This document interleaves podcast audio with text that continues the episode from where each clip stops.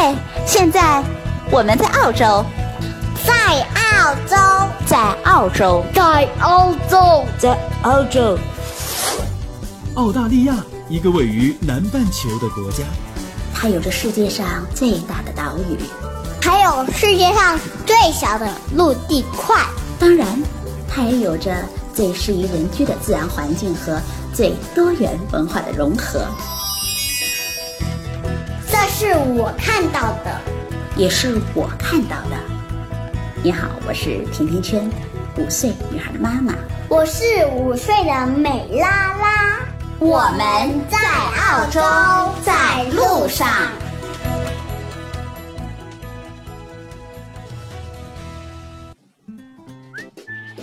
大家好，甜甜圈在澳大利亚悉尼向你问好。昨天深夜，我收到了一位来自祖国西南昆明的一位叫做惋惜的听众的祝福。他说他远在昆明，也曾做过新闻工作。半个月前在喜马拉雅上听到了甜甜圈在澳洲之后啊，就成了甜粉。他说甜甜圈的节目非常的亲切，内容也很丰富，还特别的叮嘱我要多休息。时间太晚了，不用再回复他了，真的是非常的体贴。那还有来自山东的听众，他的名字叫新的光。他说他听了喜马拉雅的节目很多的节目啊，他认为甜甜圈在澳洲这个内容非常的好，有思路，而且更新频率也很快，而且能够帮助到很多人。也对甜甜圈说辛苦了。其实我想说的是，不辛苦，我很快乐。那每一次呢，收到了听众的留言或者是私信，我真的会都很感动。说真的，有了你们的鼓励，我会努力的把甜甜圈在澳洲做得更好。那熟悉甜甜圈的朋友都知道啊，在十一月的时候，那我的新书这个《牵手去美国》已经正式在国内发售了，在各大网站呢都能够，新华书店都能买到。那这本书还获得了国内的时尚旅游媒体，比如说爱奇艺、FM 听听、北京电台，还有。喜马拉雅、新浪读书、新浪育儿联合推荐成了亲子出境的必备读物。那在双十一的当天，在当当网二十四小的热销榜中位居了 TOP 二。那为了感谢这么多小伙伴对我的关心和喜爱，从现在开始啊，我每周会在给我的留言、评论、点赞或者是朋友圈转发我的节目里最最热心的观众中。听众中啊，选出一名听众来送出我签名的《牵手去美国》这本书，也希望大家继续的支持甜甜圈在澳洲。那最近的几个周末呢，我和美拉拉都是在农场里度过的，所以我今天忽然想和大家来聊一聊澳洲的农场。国，那因为土地是国家所有，那所以啊，要想拥有一块属于自己的土地，还有一栋独立的 house。那其实是一种奢望啊。那虽然农民朋友们有钱了可以到城里去生活，但是希望过着田园牧歌式的这个城里人却很难的有办法去农村修一栋院子，种一片鲜花，养上一群牛羊。但是澳大利亚的土地是私人永久的产权，那所谓风能进，雨能进，国王不能进。能够把自己的土地世世代代传下去，让我们做个地主梦啊，是一件多么浪漫的事情！大家都知道，澳洲的地广人稀，那么澳洲一个国家的人口只有北京或者是上海一个城市这么多，所以如果是把一个城市的人口分布在全中国，那么人们拥有的土地那该是多么的宽广！那。在澳洲拥有独立的 house，或者去购买一个农场，其实是一件蛮普通的事情。所以今天我就想和大家聊聊中国人移民到澳洲做农场主怎么样。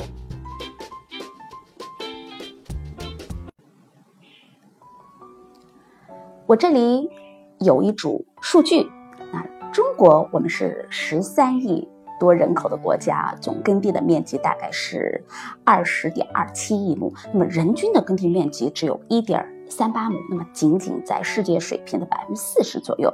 但是刚才说了，澳洲地广人稀嘛，它的农牧业用地大概是四百零八亿公顷，那总人口也就两千四百多万，所以农业人口只有三十八万，那么平均每个农场的规模能达到三万亩，而在一四到一五的财年中，中国已经成为了澳洲农业、林业和渔业方面投资占比最大的国家。那么，一个年度中国在澳洲就投资了二十五亿美金到澳洲的农业中来了。那么，澳洲人口少，自然条件好，那么移民的国家，待人又很友善，和中国只有两个小时的时差嘛，处于南半球，和中国的这个季节正好属于反季节的种植，所以。他们的自然农作物，还有这种非常丰富而优质的农产品，受到了很多中国投资者的这个追捧。而这些优势正是成为中国人投资澳洲农场的一个很大的驱动力。同时呢，随着中国的食品的这个价格的攀升，还有是有时候常常会发生的一些食品安全的问题，那也成为中国投资者的这个投资澳洲农场的一个助推器。那到底？在澳洲投资农场需要注意些什么样的问题呢？现在就和大家聊一聊啊。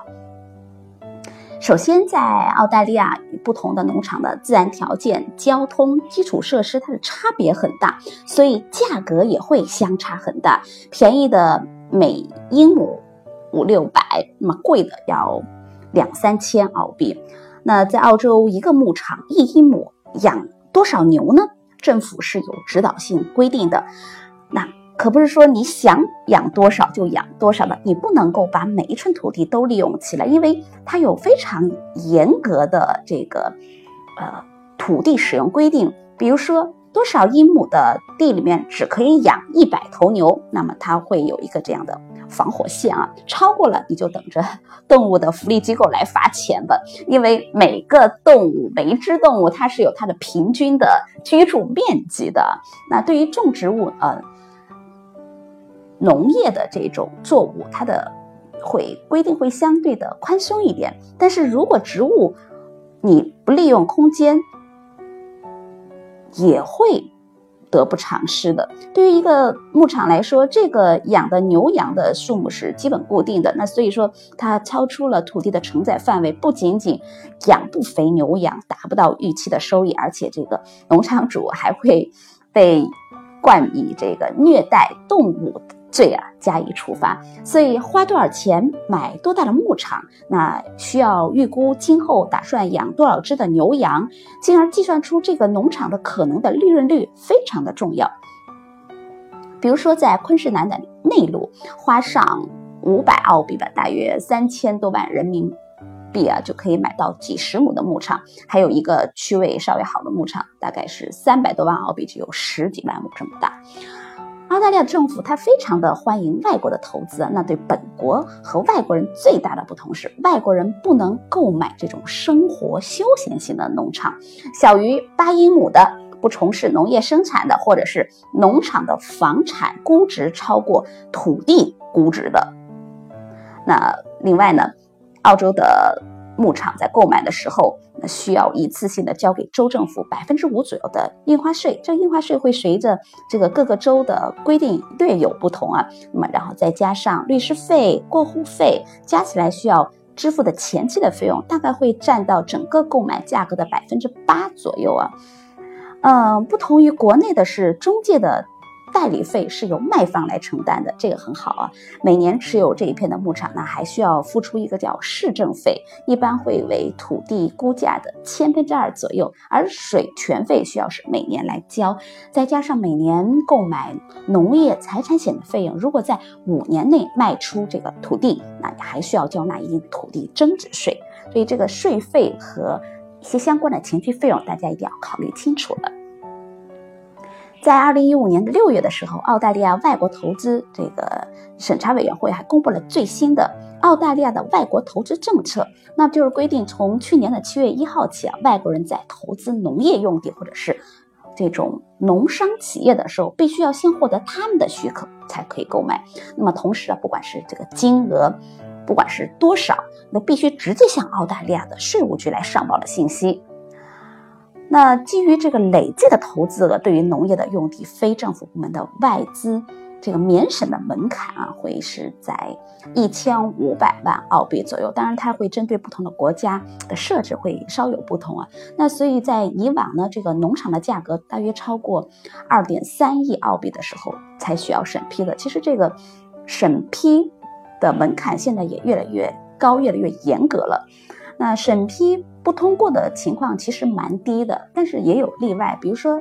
今年的五月份的时候，澳大利亚政府就曾经以涉及国家安全为由啊，正式的否决了一家中国的公司对澳大利亚历史最悠久的养殖企业这个基德曼公司的收购。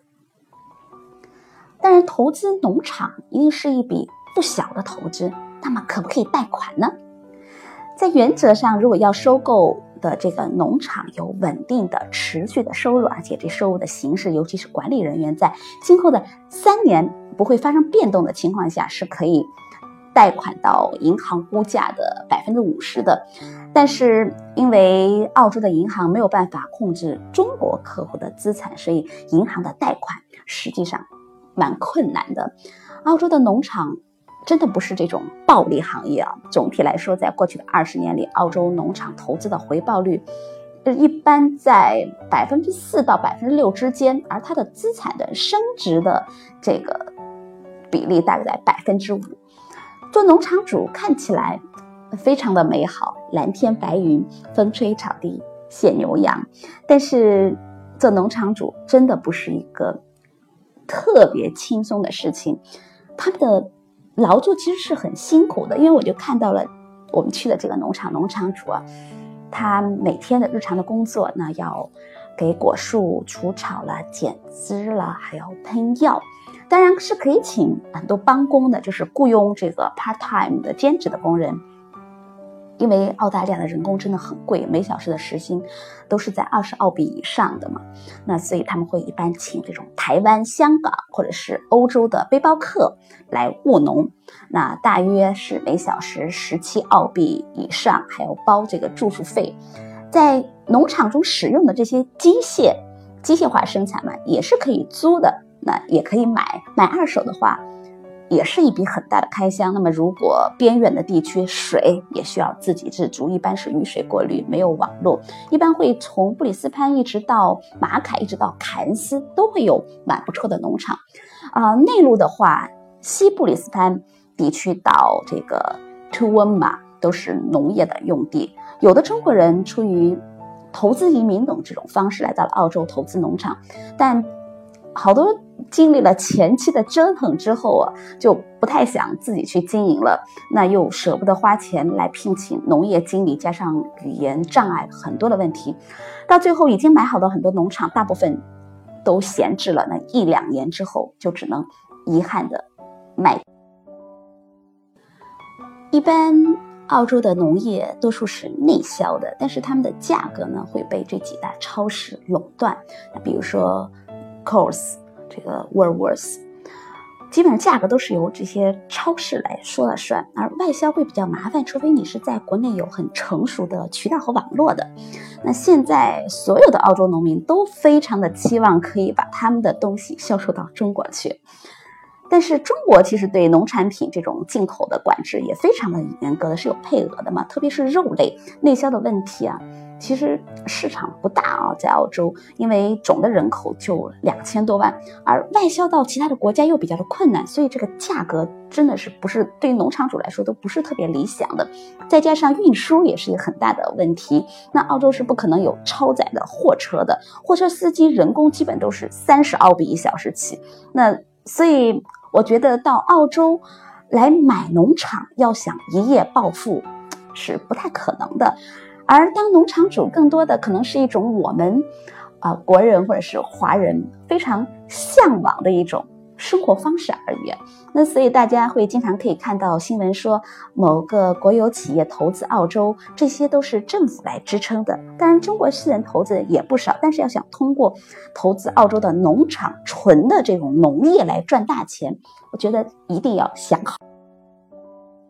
在澳洲经营农场，除了投资、人工、销售之外，最大的困难，其实要算是寂寞了。真的要耐得住寂寞。很多人说，在国外好山好水好寂寞，对于农场的生活来说尤其如此。那在农场呢，有时候一个星期都跟不上别人说一句话。那从农场开车要一小时才能到这个集市上嘛，很多人都受不了的，因为这里没有豪车、豪宅、这个购物中心、电影院，有的就是田园牧歌的生活。相隔呃好久好久，就你这一户人家，那没有鸡犬相闻的邻居，没有夜夜笙歌的生活，即使校车在农场门口接送孩子，也得把车这开到。这个家门口的这个农场的大门口去，否则你走上这个十五到二十分钟看不到人烟，真的是常事儿。另外，你还得忍受的是鲜活的蚊虫，因为澳洲的生态自然生态特别好，所以这个蚊虫也是长得很肥硕的。城里有间房，乡下有农场，其实是最好的。折中方案。那平时呢，居住在城里，把农场委托来专业的农业经理来管理。一方面可以学习当地的农场主是怎么样经营农业的，另一方面也能很好的保证了这个基本的收益。这样就可以既解决了不熟悉农业生产的担忧，又解决了农场主的不适应，而又满足了自己拥有土地的奢望，而不至于为这个买牛羊而焦虑。说了这么多，你们对来澳洲做农场主的梦想是不是有了更进一步的了解呢？好了，我们这一期就聊到这里吧。如果你对澳洲的吃喝住用行，或者是想了解澳洲的事儿，可以在节目的下方直接点击我要评论，或者加甜甜圈的微信，FM 甜甜圈的全拼。F m t i a n t i a n q u a n 就可以给我留言了。记得哟，我每周会在给我的留言、评论、还有点赞以及转发我的节目的最热心的听众朋友们中选出一名听众，送出我签名的《牵手去美国》的亲子育儿书籍。